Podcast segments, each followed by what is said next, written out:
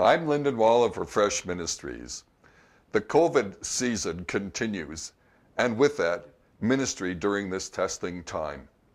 As the reality keeps affecting pastoral work, I want to encourage pastors to consider taking a time to think about your ministry and, if needed, refocus.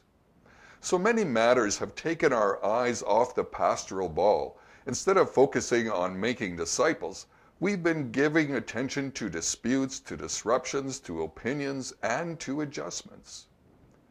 In Acts 6, the early church leaders dealt with distractions and disunity by setting up strategies to meet needs, then going back to their priority of ministering the Word of God and giving themselves to prayer. Perhaps it's time to follow their example. Refocus your work.